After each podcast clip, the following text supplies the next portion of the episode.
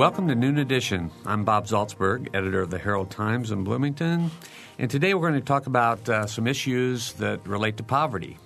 With me in the studio is co host Mary Catherine Carmichael, and we have three guests with us today. Michael Reinke is the executive director of the Indiana Coalition on Housing and Homeless Issues.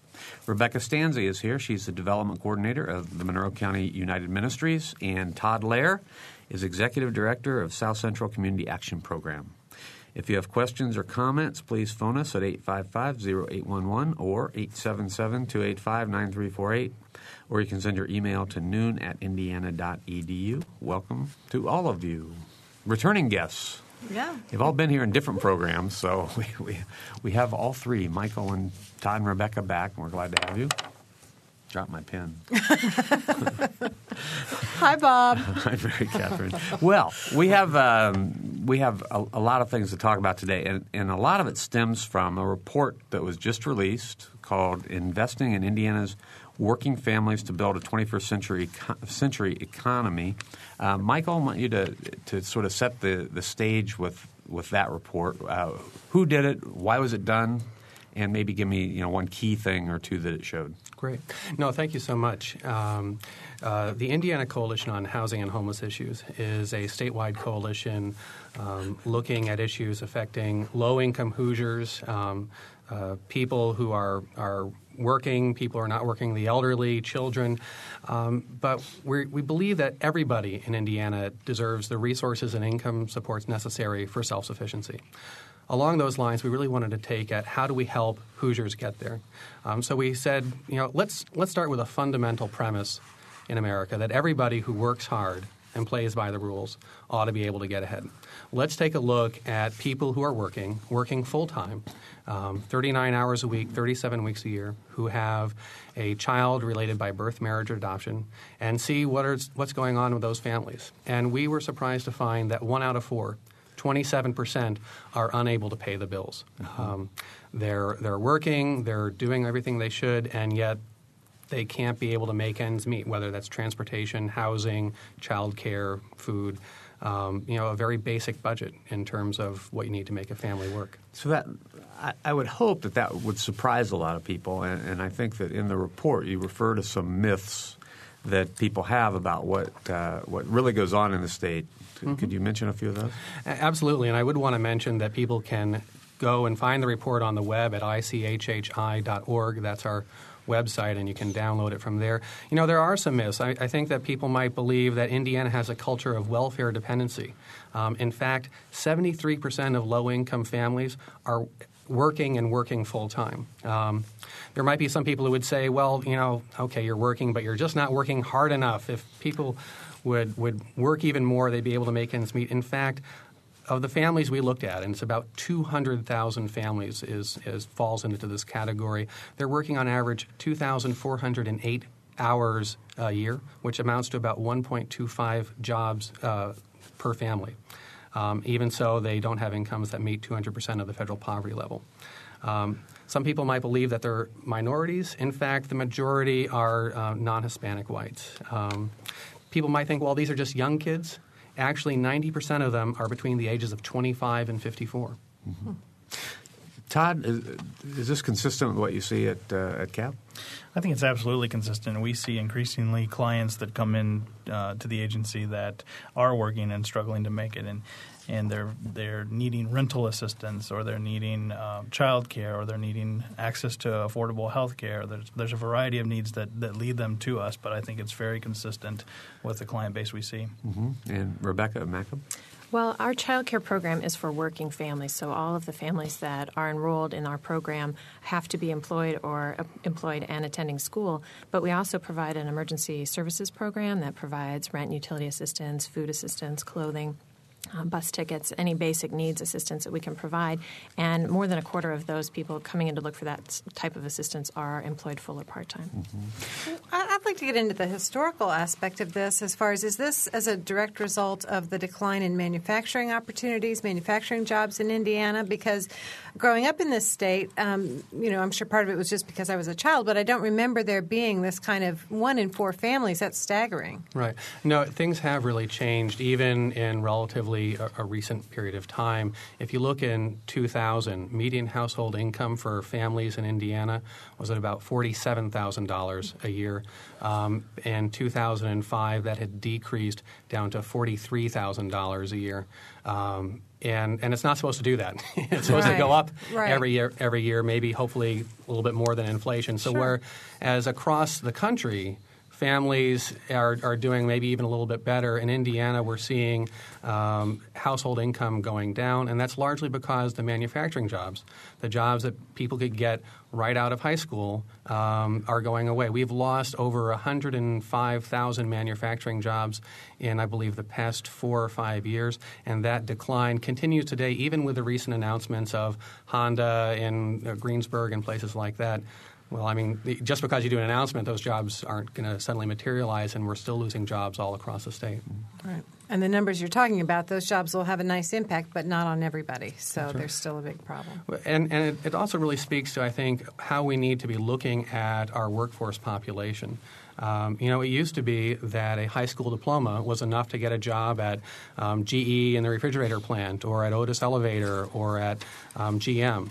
Um, today, you're of the 10, top 10 jobs, top, hot, top 10 hot jobs for the state, nine of them require some advanced degree. Mm-hmm. And yet Indiana is, lags the, all Midwestern states. Um, I believe 48% of um, persons aged between 25 and 54 lack post-secondary education. That's the most of any other state around us, including Illinois, Michigan, Minnesota, Ohio, and Wisconsin. We'll get into a, a, lot of areas that uh, that you've touched on, but we have uh, a phone call first. So let's go straight to the phones. And Bob, Bob. Yeah, hi. Um, I, I, appreciate the program today. I just wanted to inquire. I know this it's not really off the subject, but um, recently I, I, work for a living and I work around the Bloomington area, and I um, received a check for a job that I did from a, a homeowner, and I took it to the homeowner's bank to cash the check because I don't myself have a checking account. And when I presented the check at the bank, which was for about $180, they informed me that there would be an $8, no, I believe it was a $15 charge to cash the check at that bank. And I just it just occurs to me that that's a tremendous um, penalty, I think, on maybe the working poor because if you don't in fact have, uh, if you operate in more of a cash society, it's mm-hmm. um, it's a. I think the percentage penalty there is significant. And I and I thought about this and I thought who should I call? So the program came on today, and I just thought I'd bring that up and then, you know, let you go with it. But I just think it's. I understand banks have to, you know, have service charges to do business, but this was at the bank at which the check was written, and I wasn't accustomed to that happening in the past. But they informed me that that is pretty much the case with all of the major banks uh, now that they've instituted these service fees, and they're as low as eight dollars per. Well, I think any check. Um, eight between eight and fifteen dollars, no matter what the denomination of the check is. But if you consider a week's wages, that's a fairly hefty uh, percentage of what you're you're giving up just for the right to cash the check. Right. So anyway, just wanted to bring that up, well, and I appreciate you know your program. Thanks, Bob. We'll have some comments on. it, I'm sure. I see a lot of heads nodding yeah. over here. Ma- Michael, you want to go first? Well, certainly access to credit, access to financial institutions is a significant barrier for many low income individuals. Um, I'm willing to bet that both for Todd and Rebecca, you're seeing people that are coming in maybe with fees from check cashing places, maybe from um, racking, you know, going to a credit card as a means of getting some credit, and yet, of course, the interest rates are, are significantly higher, and that plays into people requiring assistance. I'd say that's true. Uh, you know, we we discourage that predatory lending practices and accessing the cash uh, advance uh, uh, stuff. But getting back to the caller uh, in particular, we see a lot of clients that don't have a bank account for whatever reasons. You know, a lot of banks historically um, have used the, the, check system that would check to see if they've had bounce checks and that sort of thing in the past. And so people who have had a little bit of a problem in their past don't have access to uh, a bank account now because some banks limit that. I know there has been a lot of things locally done uh, to get to the unbanked population and encourage them. And some local establishments, including Monroe Bank, I believe, don't subscribe to that that check system and they don't check that back uh, um, history. So I think there is some things going on to encourage people to have bank accounts on the local level and, and get to that population so that the, those fees wouldn't apply. Mm-hmm. Yeah, it does amaze me the number of barriers that are out there to prevent people from getting back on their feet or just existing day to day, whether it's um, the predatory lending or the rent to own for furniture. Um, mm-hmm. That's a problem we see a lot with our emergency services clients. Um, or it's just a mistake that was made in the past, um, you know, bouncing checks or something that might prevent you from getting an account. Or we've uh, saw a client recently where there was some mistake made in her past and it was going to cost her $300 to get her driver's license back and without a driver's license she couldn't make it to work and therefore couldn't sustain herself so there it's just for a lot of these folks who are struggling with these issues it's just barrier after barrier after barrier right i, I actually wanted to uh, in a, my next job to start a, a nonprofit check cashing business because I felt that mm-hmm. you know uh, if people need access to credit or a place to cash their checks, there ought to be an affordable way to do that. Mm-hmm. All right, that's Michael Reinke with his new. Michael has his his, his new uh, business idea. Uh, our guest today, Michael Reinke, uh, who's the executive director of the Indiana Coalition on Housing and Homeless Issues. Rebecca Stanzi, development coordinator of Monroe County United Ministries, and Todd Lair, executive director of South Central Community Action Program. If you have questions or comments, please phone us at 855-0811 or 877-285-9348 or send your email to noon at indiana.edu. Can we get back to this education issue mm-hmm. a little bit? Because I, am very interested in, in this aspect of things. For many years now, we've been hearing about lifelong learning and, and really kind of an encouragement of that whole culture about you're really never done with school. You should, as an adult, continue to, to seek educational opportunities. Um, what are the barriers for folks who, who need those extra that extra bit of education in order to get a better paying job? Well, you know, one of them is financial aid. Um, there's a significant amount of financial aid given out um, in Indiana every year, about $190 million, and yet only a very small percentage, uh, 5.7%, goes to um, uh, part time students. Now, we're talking about people who are 90% of them between ages of 25 and 55, mm-hmm. people who are um, working full time, so they're probably not going to be enrolled full time. Um, mm-hmm. And yet, these are the very people that we need to be investing in some kind of certification, post-secondary education usually means at least seven to nine thousand dollars increase in annual income. So it, it really pays off. And yet, I believe where we spend our money is a reflection of our values and priorities. If we're not spending money on helping these people get into school, pay for school, they're probably not they don't have the resource to make that happen. Um, and yet, there's a lot of other things I think that would need to happen in order to help these folks be able to go to school. I, I think that probably again, both uh, Rebecca and Todd are faced with people who it, it may not be possible to be able to go to school and work full time. Childcare, I imagine, would probably be oh, a big sure. issue. Definitely. Um, going back to Michael's list of myths, a lot of people say, well, why don't you just go back to school, get a degree, and then you can get a better job? But the single mom with two kids who's working a minimum wage job um, not only needs scholarship assistance to pay for school, but living expenses covered so that she can go to school, give up that part time job, and, and go to school. It's not just easy for, for folks to turn around and say, okay, suddenly I'm going to leave my job, I'm going to find care for my two kids, and we're going to be able to survive while I um, pursue an education that'll get me a higher paying job. So it's the, the, the transition period that's really tough. And um, affordable childcare is definitely an issue. Um, all of our families have to be employed um, or going to school and employed um, to access our program, and there are not very many affordable care options in the community mm-hmm. uh, for people who need that sort of assistance to progress in their workplace or in their education.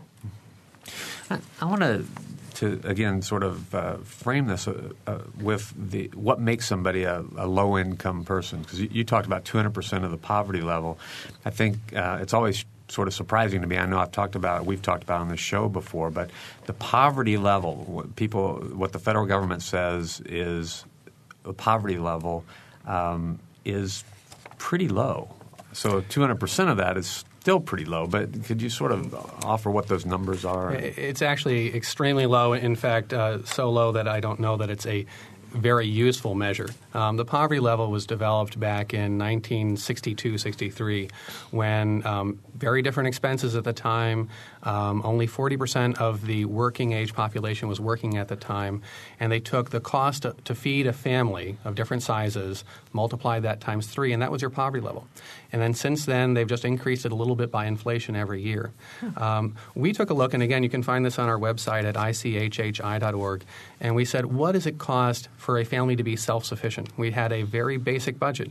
Um, you're looking at uh, transportation, you're looking at child care if there are children in the family, you're looking at food, you're looking at housing, you're looking at miscellaneous, and of course, paying taxes. Mm-hmm. Um, and so we said, you add all those up. You know, that we're not talking about going to the movies or anything else like that. You add all those up, and actually, to be able to be self sufficient, for a family of four to be self sufficient with two adults, an infant, and a preschool age child in Marion County in Indianapolis, that costs about $45,000 a year. Wow. 45000 um, And actually, that's about the same in um, Monroe County, um, and it's, uh, although it's a little bit less down in Vanderburgh County, Evansville, it's about 38000 So we did it for every different county because there's 92 different counties in the state, and each county has different expenses. Mm-hmm. Um, but when you take a look at that, that amount, 45000 for Indianapolis, is actually a bit higher than 200% of poverty level. So we know that it's at least the 200,000 families we're talking about. But in all honesty, it's probably quite a bit more in terms of the number of Hoosiers who can't pay the bills. I think uh, we should talk about this in terms of numbers uh, of people so be- people understand this. And in the four county region that we serve, and that's Monroe, Brown, Morgan, and Owen counties, there are 223,000 people uh, in that region, and 62, almost 63,000 would fall below 200% of poverty, which is one in three one in 3 mm-hmm. of those people would be living in poverty still at 200% of poverty. Mm-hmm. Mm-hmm. Uh, wow. And again, by our stats, 73% of those would be working full time. All right.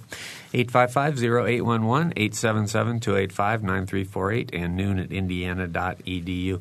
Uh, that's, uh, you know, a crucial issue poverty, the poverty line or poverty level, uh, a lot of programs that are that are set up to help people who are in poverty or low income people um, will refer to poverty level or 125 percent of poverty level or something like that. So then you have people who might make forty thousand dollars, but they don't qualify mm-hmm. for these lower, you know, for because the the uh, the threshold is not well, that high. The the child care vouchers are a really good example where you need to be working and yet to get a child care voucher, yet you can't be making more than Rebecca is it 127 percent of poverty? Yes. Um, and so you, you, need to sort of walk that fine line of, of yes, I'm working, but I'm not making too much. When we know that even if you're making 150 percent of poverty, you're not being able to pay the bills. Um, although you know, health insurance is a huge issue. Mm-hmm. Um, you know, in terms of whether or not a family can pay the bills. That's by the way, that's also part of that very basic budget we set up mm-hmm. as includes health insurance. Um, and yet to qualify for the state Medicaid program, I believe you can't be making more than like 25% of poverty. Like you can't be making more than $2,000 a year in order to qualify for the state's health insurance plan. That, that's very low. all right, we have a phone call, so let's go to the phones. Diane. Hi, Diane. Hi. Uh, I hear you talking about getting uh, higher education. Are there programs available that can help me go back to school? Mm-hmm. Uh, there are there are a variety of different programs that we would suggest. In fact, one of the things that our report looks at is trying to encourage collaboration. Um, for example, uh, some people might be currently enrolled in adult basic education, um, getting their GED. Um, in that case, it's usually run through the local school system. But one of the issues is that people who are in the adult basic education program don't always go on to Ivy Tech or some other community college, and that would be a next step a plo- program that offers some kind of certification. Again, going and getting that certification, some sort of post-secondary education, will mean an additional nine to seven to nine thousand dollars in additional annual income for, for you or somebody who's going back to school. Then beyond that, some kind of uh, you know four-year degree or postgraduate degree might might also be something to consider. Todd? Okay. Yeah, Thank you. J- just a second, Mary. We also, uh, at South Central Community Action, we administer the Individual Development Account Program, and that's uh, useful for people are encouraged to save, um, and the state will match, usually on a three to one basis, their savings, and th- that can be used then to buy a home, uh, to own an asset, or to further um, your education, or even to start a business. Um, so there are uh, assistance programs out there. Is that for people who are want to go to school part time? Yes, That- it can. It, Okay. it can be used for people who want to go to school full or part time. No, IU has a, uh, through continuing studies, has a general studies degree program too that might be of interest. Well, Did you want to go back for a four year degree, or were you thinking of uh, more of a, a two year thing? Uh, right now, a two year. Uh huh. I have to start somewhere. Sure, Yeah. sure. Well, I think you should contact Todd at uh, South Central Community Action Program. What's the phone number, Todd? You can contact us at our 800 number is 1 800 850 7262. And you may ask to speak to Kelly, and she will help you with that.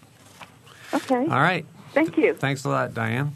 855-0811, 877-285-9348, and noon at indiana.edu. We have Jerry on the phone. Jerry? Hi, how are you? Good. Good. Um, this is my question, uh, just real briefly, um, is for everybody there. Um, obviously, you have a lot of working poor, and I'm going to assume, even though I didn't quite catch it here, I just tuned in. I'm going to assume that most of these people, I'm going to hazard a guess, are connected with the service industry at some at some juncture in their lives here, in their working lives.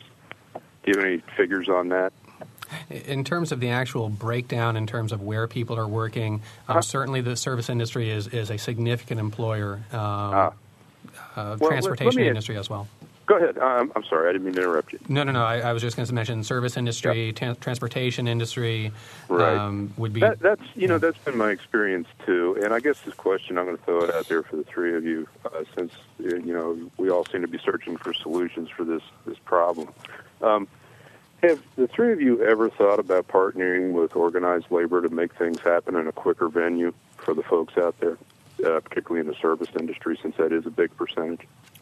Well, actually, um, the uh, the institute which put out this report, we have uh, Kathy Clayton, who is with the um, AFL-CIO uh, uh, uh, Institute for for Organized Labor. She serves on the advisory board for the institute, and we believe this information is good for anybody who would care to be using it. Um, we think that this is not a partisan issue. It's not a Democrat-Republican issue.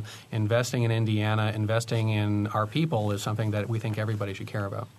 Well, it's it's not a political issue. That's not what I'm getting at. Um, you know, traditionally, organized labor has had a, a long, long successful history in the past of partnering with folks such as yourself, the three of you, to uplift you know people that are that are stuck in what's quote unquote the working poor.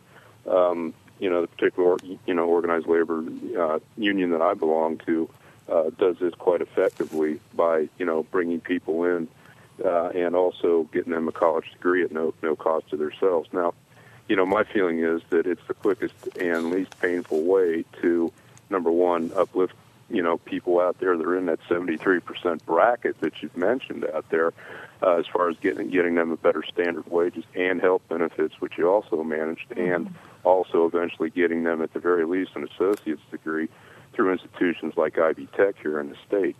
Now we found in, in our particular case that it's a win-win situation, and it's always puzzled me why, why you know that you know uh, organizations like the three of you are connected to don't really make an active active coalition with organized labor to address that issue head on. Uh, it seems to me that, that that would be the best and most effective and quickest way to uh, start moving in the right direction. Not, and I'm not, and I'm not denigrating your other programs that you have in place. They're they're wonderful programs, but it just it seems to me like it's a common sense approach to it. I, I don't know. What do you guys think? I, I think there's a real opportunity there. Um, in fact, uh, Ken Zeller, who's the uh, director of the AFL-CIO of Indiana, I believe Yeah, I know has, ha- has this report, and, and we were hoping to be able to do a presentation for them just in terms of recommendations. We need everybody to be working on these issues and to be saying uh, we need some system change. We need a, a, a, a consciousness shift in terms of how we're looking at our, our most important resource, our workers in Indiana. Exactly, and you know, and I, and I don't want to you know hog up all the airtime here, but my my experience has been I won't get on my soapbox here, but my experience has been that you know, and I'll, and I'll just say this straight up that most employers, you know, and and I'm not painting them with an evil brush or anything, but most employers really kind of like to have people right where they're paying them at the at the salary levels that they have them at, at and the hourly employees, you know, the hourly wage they have them at and they really don't have much motivation or inclination to pay them any more, you know, for for a myriad of reasons that they always trot out when they're confronted with things like this. Has that been your experience also? We've really been more looking at how can the state be trying to invest in the population we're talking about. Um, we think that there's a lot that needs to happen: uh, collaboration, accountability, and uh, income supports for the families. Whether that's increasing EITC, um, increasing the child care vouchers, um, increasing health insurance and the availability of health insurance. Um, there's a lot that needs to be done, and I think that Right. certainly organized labor would play a role in making that happen. What's EITC? Uh, How much? How, I, I hate to keep it, you know, and I keep saying I'll get offline here, but you know, how much success? Last question. so- All right, Jerry, last question. Go ahead. okay, all right. What? Uh, EITC would be the Earned Income Tax Credit. Uh, one of the things about that Earned Income Tax Credit is that it is it rewards people for working. You know, so if you are working and you're working hard, the uh, federal government, the state government says we're going to give you a little bit more to help get you to the point where you can actually pay the bills. You know, again, going back to that promise that America's built on. If you work hard and play by the rules, you should be able to make it. Right now, unfortunately, um, Indiana's earned income tax credit is only six percent of the federal tax credit. There is bill. There's a bill in the state legislature that we are um, pushing that would actually raise that to nine percent. We'd love to see it at fifteen percent of the of the federal EITC level because again, it encourages people to be able to work and to be able to support their family. Well, I have to apologize to Jerry. I didn't mean to chase him off like that. I, I wanted to give him one more question. I didn't mean that was his last question.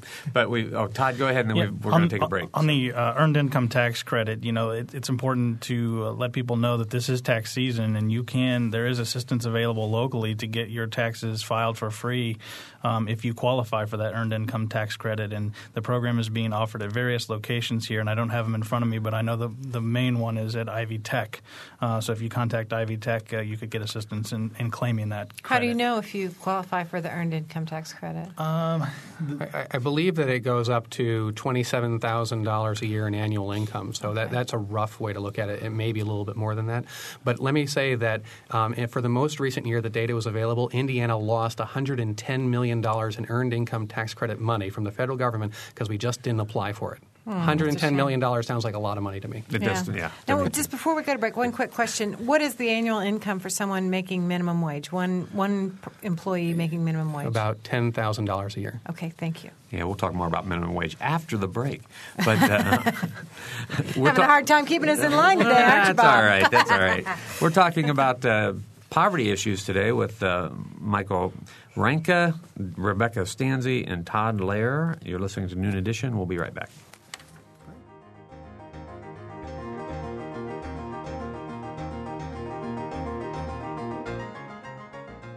You're listening to Noon Edition on member supported WFIU. Production support comes from Closets 2, providing organized and expanded closet and storage space for home office and garage using a variety of systems with no major renovations.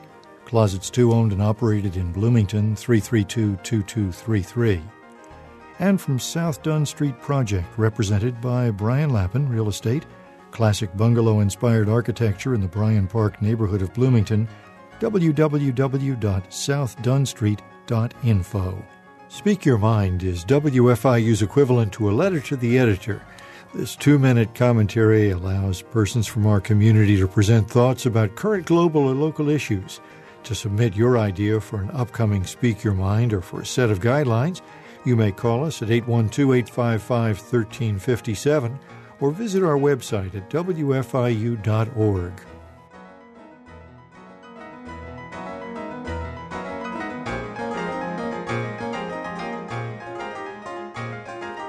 Welcome back to Noon Edition. I'm Bob Zaltsberg from the Herald Times, along with Mary Catherine Carmichael. We have three guests with us today. Michael Reinke is the executive director of the Indiana Coalition on Housing and Homeless Issues. Rebecca Stanzi is development coordinator for Monroe County United Ministries, and Todd Lair is the executive director of South Central Community Action Program. If you have questions or comments, please phone us at 855 0811 or 877-285-9348, or you can send your email to noon at indiana.edu. And we're going to go right back to the phones. Anna is next. Anna? Yes. Go right ahead. I was wanting to know what other type of um, child care facilities are in the area, like other than Macomb, for, for people that can't afford it. Well, Head Start is one um, obvious answer for uh, folks who need care on a, on a lower income um, basis. And then there are two other, I believe, um, centers in the community that accept the uh, Child Care Development Fund vouchers that are made available through the state.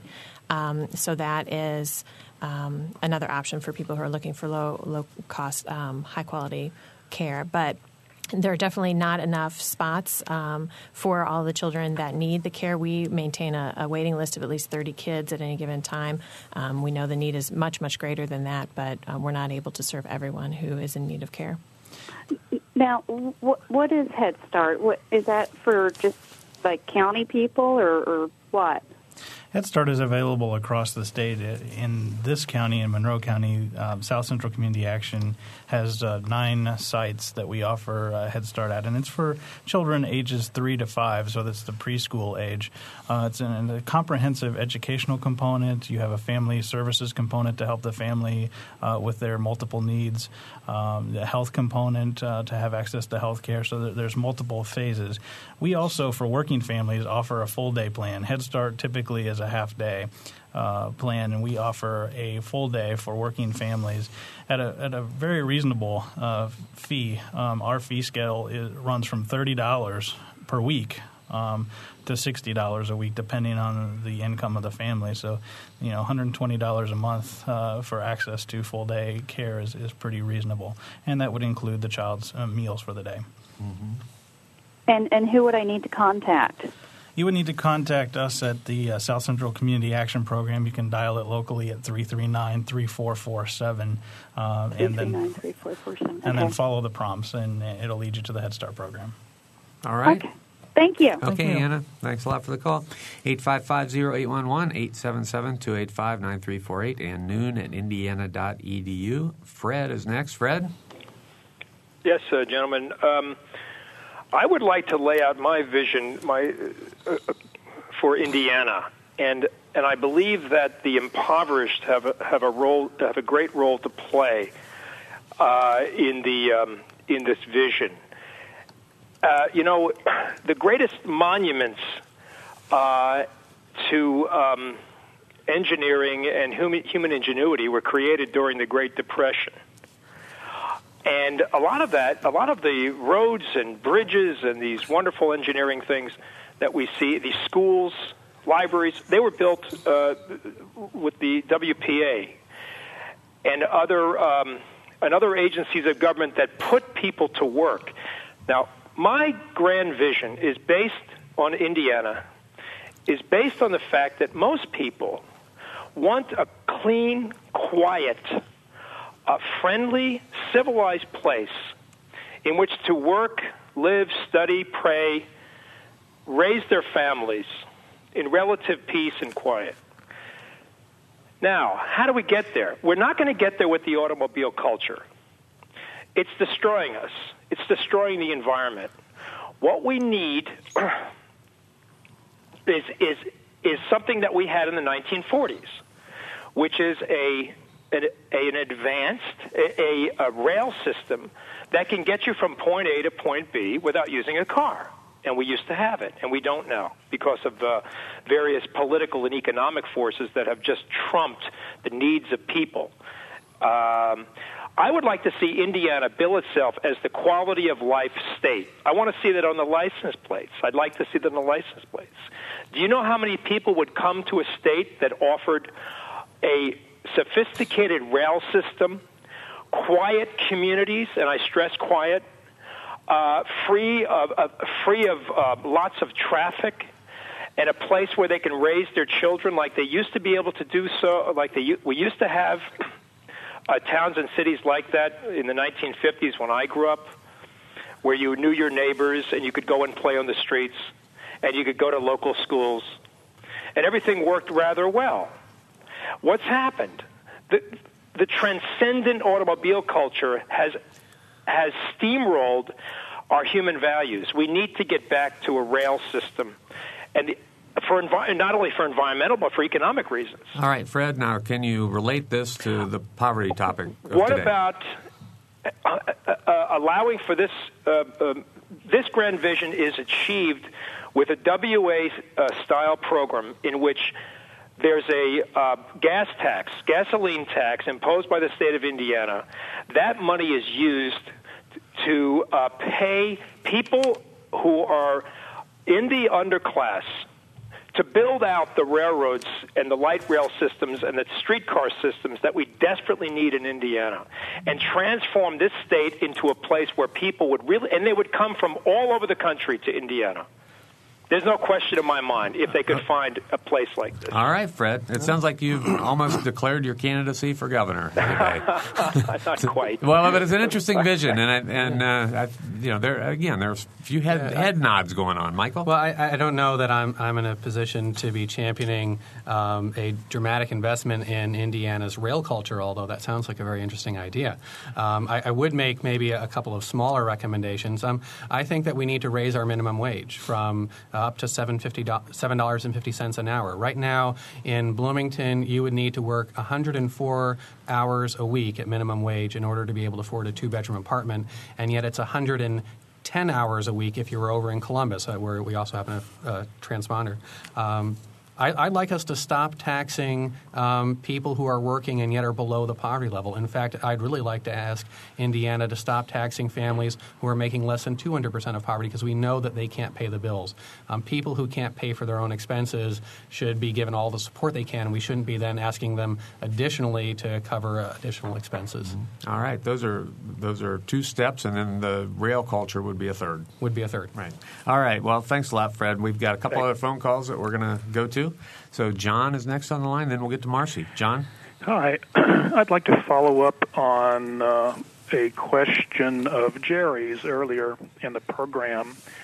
Um, I believe he was asking the panelists to speak to the role of economic ideology among business organizations and business leaders on the issue of homelessness.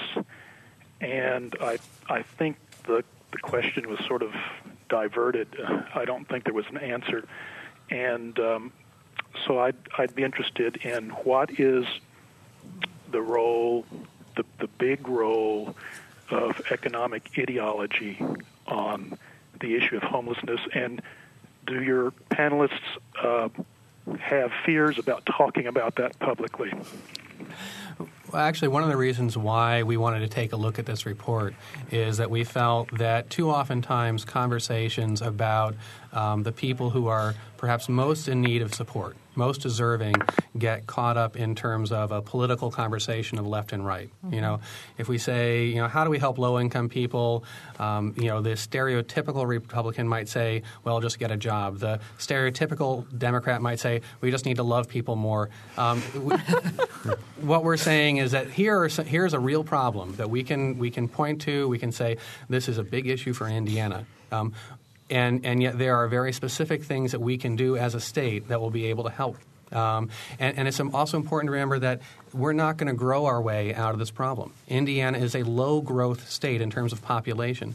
We're not going to have a huge number of children grow, even if we do everything we need to do in terms of public education for kids who are under the age of 18 these workers, people who are 25 to 54, we have to be investing in them if we want to see Indiana's economy be able to compete with India, China, everywhere else. And so I think that more and more people, regardless of which side of the aisle you're on, regardless of whether you're the employer or the employee, more and more people are coming together and say, we need to invest in our most valuable resource, the people who live in Indiana.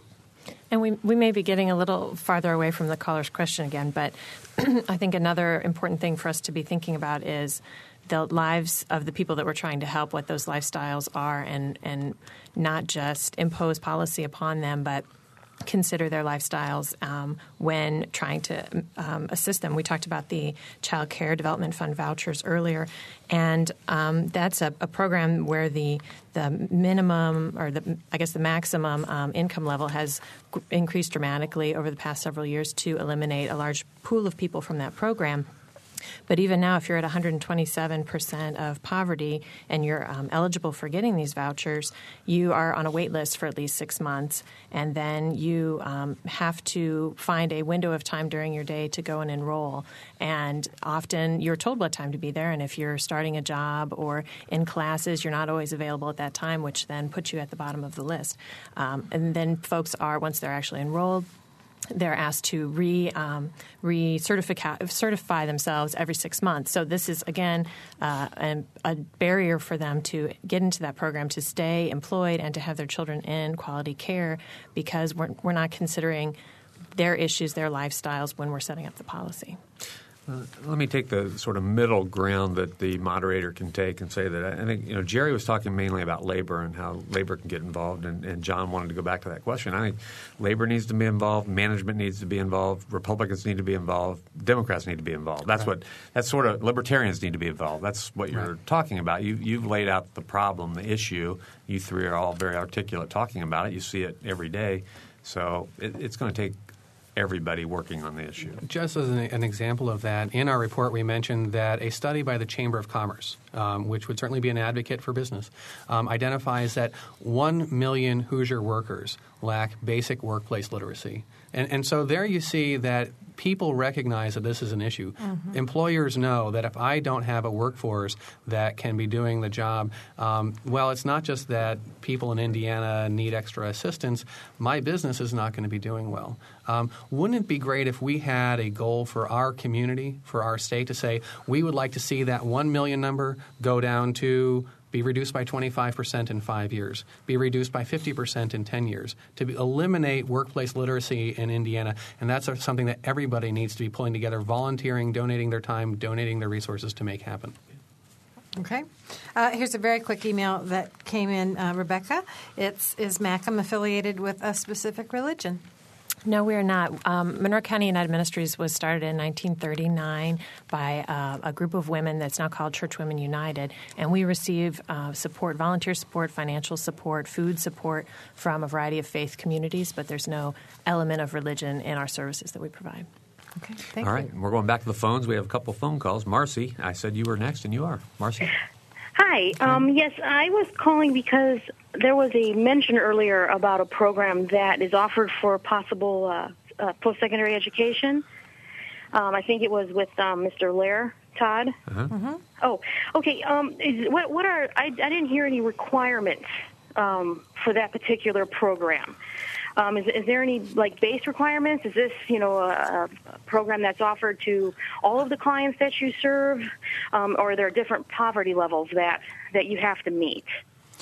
Yes, you would have to. Uh, there are certain requirements. I appreciate the question. Uh, for that program, you would have to meet the 175 percent of poverty level.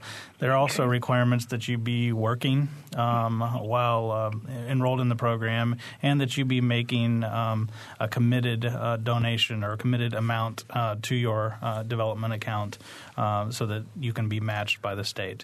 Um, those are the baselines, I think. And for anything else, you probably want to contact our office. Mm-hmm. Okay, and, and was there a contact name again? I, I missed that. I'm sorry. Yes, uh, you can contact uh, our 800 number at 1 800 850 7262 and ask to speak to Kelly, and that would be available to residents of Monroe. Morgan, Owen, and Brown County. And, and I know that WFIU has a broad listening area, so if you're outside of that area, you could go to IHCDA. That's ihcda.in.gov. Um, that's the state agency that administers the IDA account, and you should be able to find the organization that provides that program for your county off of that state website. All right. Anything else, Marcy? No, no, that Okay. really helped. Thank you very much. Great. We hope everybody has Best wishes, Marcy. pens and pencils and paper next to their their radios today.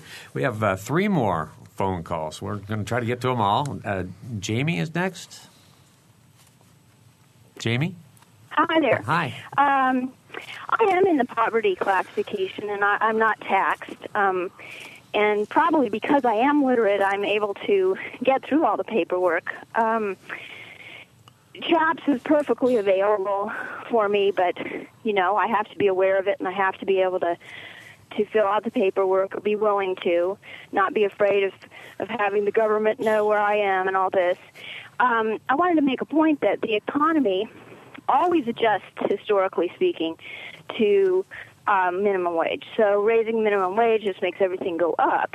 Um, the problem ha- happens in this literacy problem, um, which can be traced back to the the division of uh, of the education school from the university system, where we end up with uh, teachers that teach that do not do not have any kind of particular degree; they just have a teaching degree.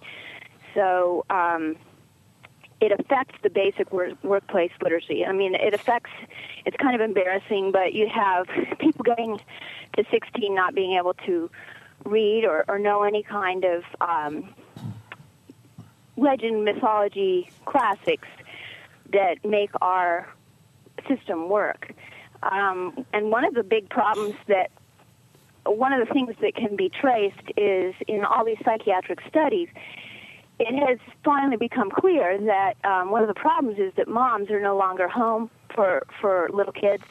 Um, they have made it clear that the moral and ethical and language development skills are not being um, taught because of this uh, bond that has effectively been broken, say, since maybe the 70s. Um, and now is being encouraged, in, in my opinion, by having all day kindergarten. We no longer will have it, and we, we already have proven that the schools are not capable of teaching people to read, um, which is a really basic skill, uh, especially if we want them to be able to take advantage of the things that are available while they are poor. Um, the on the other hand, we can't just say all these people. Um, oh well, they haven't been taught, so they're out the window. So we have to deal with a common. Um, we have to deal with a, a, a short-term uh, aid for them, and um, some of these things could be instated, such as learning to cook from scratch, instead of um, what I've noticed when I've seen poor people actually shopping. They they buy all these like prefab things, which cost four times as much as you know broccoli by itself. And anyway, broccoli by itself is better for you. It's just that now in high school, you're no no longer taught how to do home ec. You know, the original idea from the 40s was to teach the kids how to how to cook so that they would be healthy.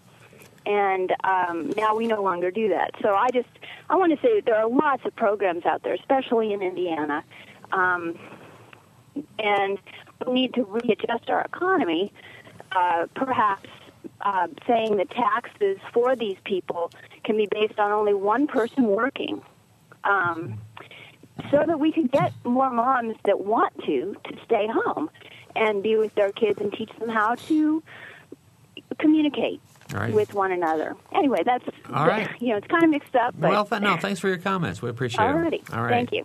Thanks a lot for the comments. Michael, you Well, you know, I think that it certainly is true that we have a greater percentage of the work of the working age population working. Right now, it's about seventy percent.